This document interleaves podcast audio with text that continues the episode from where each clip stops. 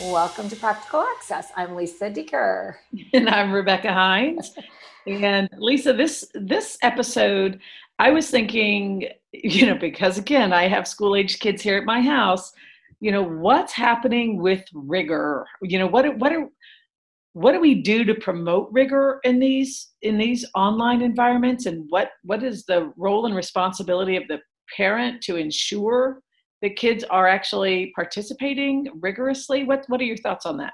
Well, I, am going to go back to my roots of special ed and, and say, you know, this might be an opportunity to actually ensure equality and rigor. Uh, and yet, what I worry about is that group A is getting this, and group B is getting that, and group C is getting nothing or less of that.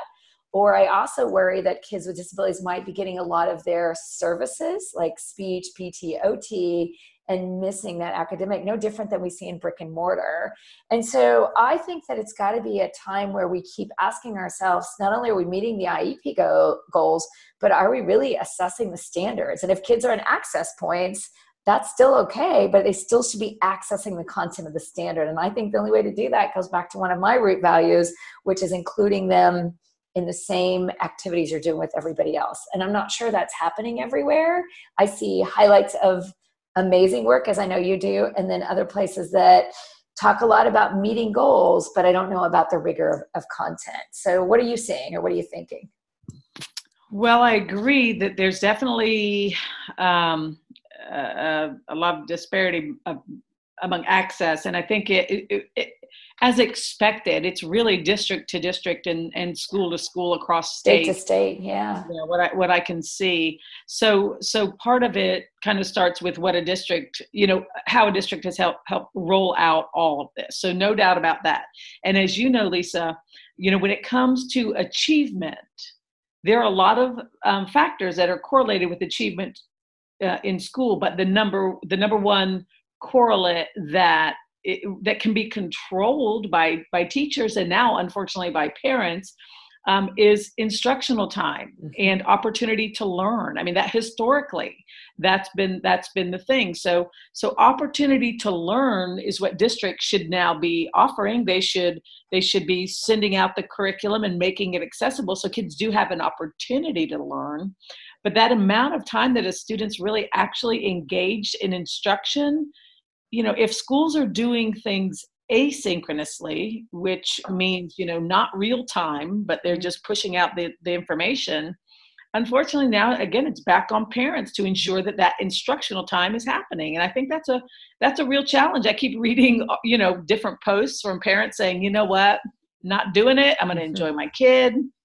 Yeah you know i can't I can't be the teacher and the parent and the worker right now. So, you know, and I can really feel for them. But I think we have to think about um, the opportunity to learn and the the actual instructional time the amount of time that kids engage in instruction and i think that the districts that are are able right now to engage their kids synchronously in other words you know through different kind of online meetings those districts i would imagine are going to have probably a little bit better learning gains because at least if they have a good percentage of kids logging in, they, they're at least delivering the instruction.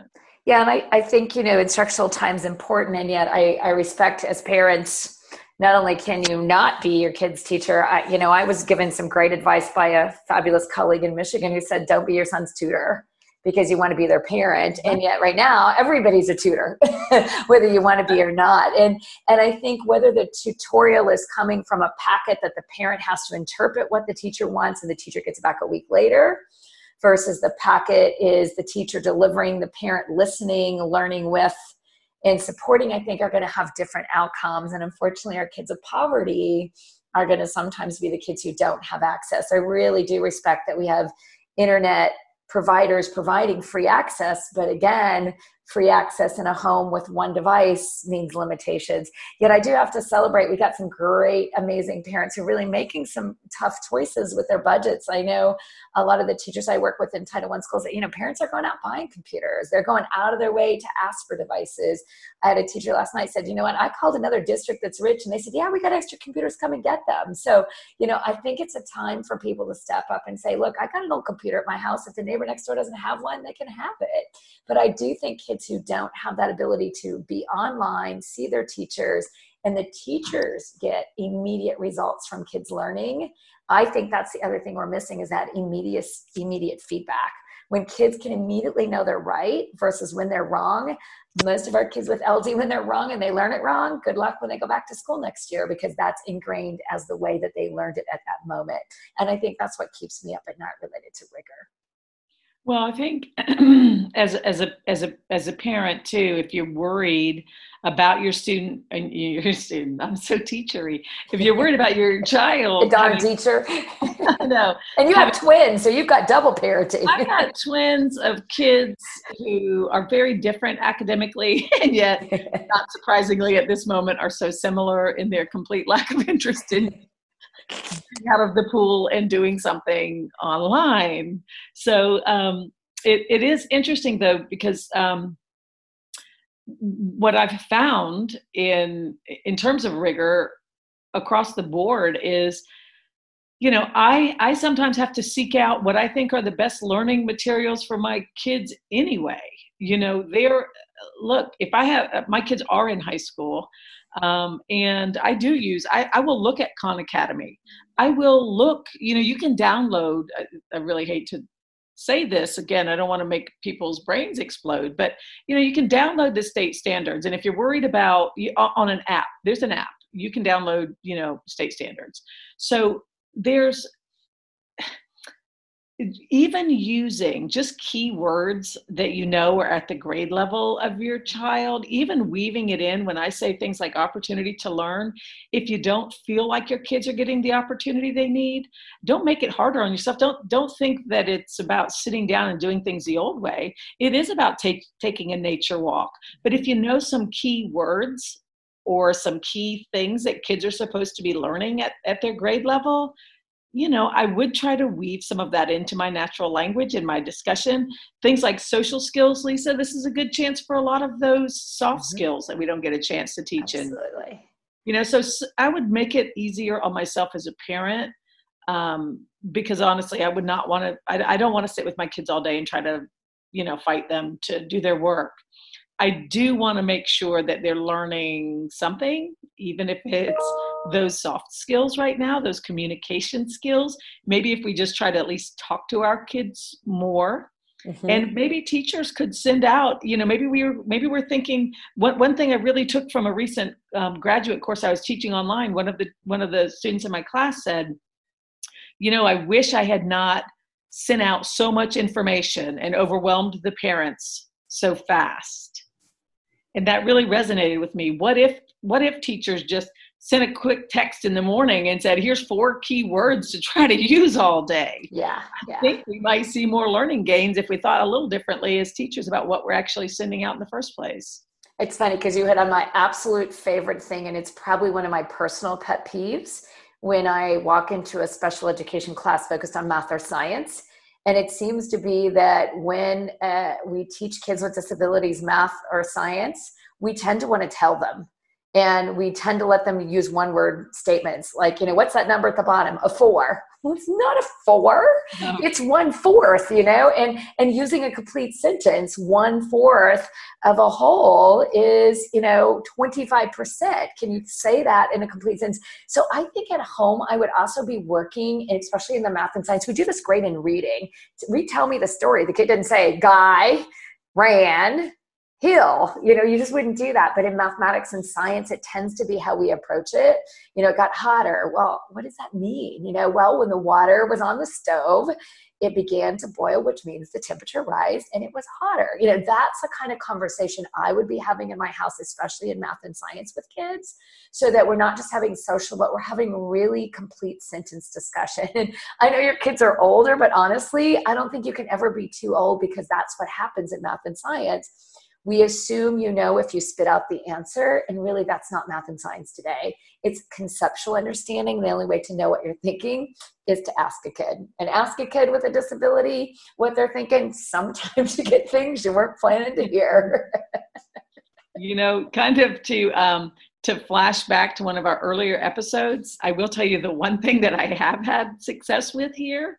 And again, you know, thinking outside, you mentioned the idea of immediate feedback we have taken um, Khan Academy quizzes and even some of the, I mean, be honest, some of the virtual quizzes that my kids are asked to do.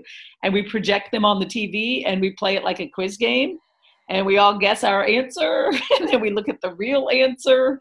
And, you know, we're trying to make it as game like as possible. Yeah. But eh, honestly i've had i've had my kids do more history over the last few days just putting it up on the tv and doing it you know i'm just like the show host and we just keep guessing our answers and seeing if we're right. I, I just want to know who gets the most right. I bet it's not you.